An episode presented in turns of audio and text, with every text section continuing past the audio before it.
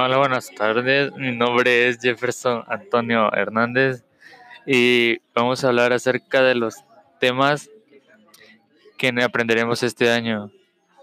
Capítulo 1, funciones y exponentes. Capítulo 2, ecuaciones poli- y factorizaciones.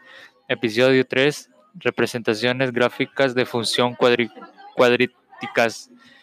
Episodio 4, resolución de ecuaciones cuadríticas. El episodio 5, probabilidad triángu- triángulos. Episodio 6, relación dentro de triángulos. Episodio 7, cuadr- cuadriláteros y otros polígonos. Capítulo 8, similitud.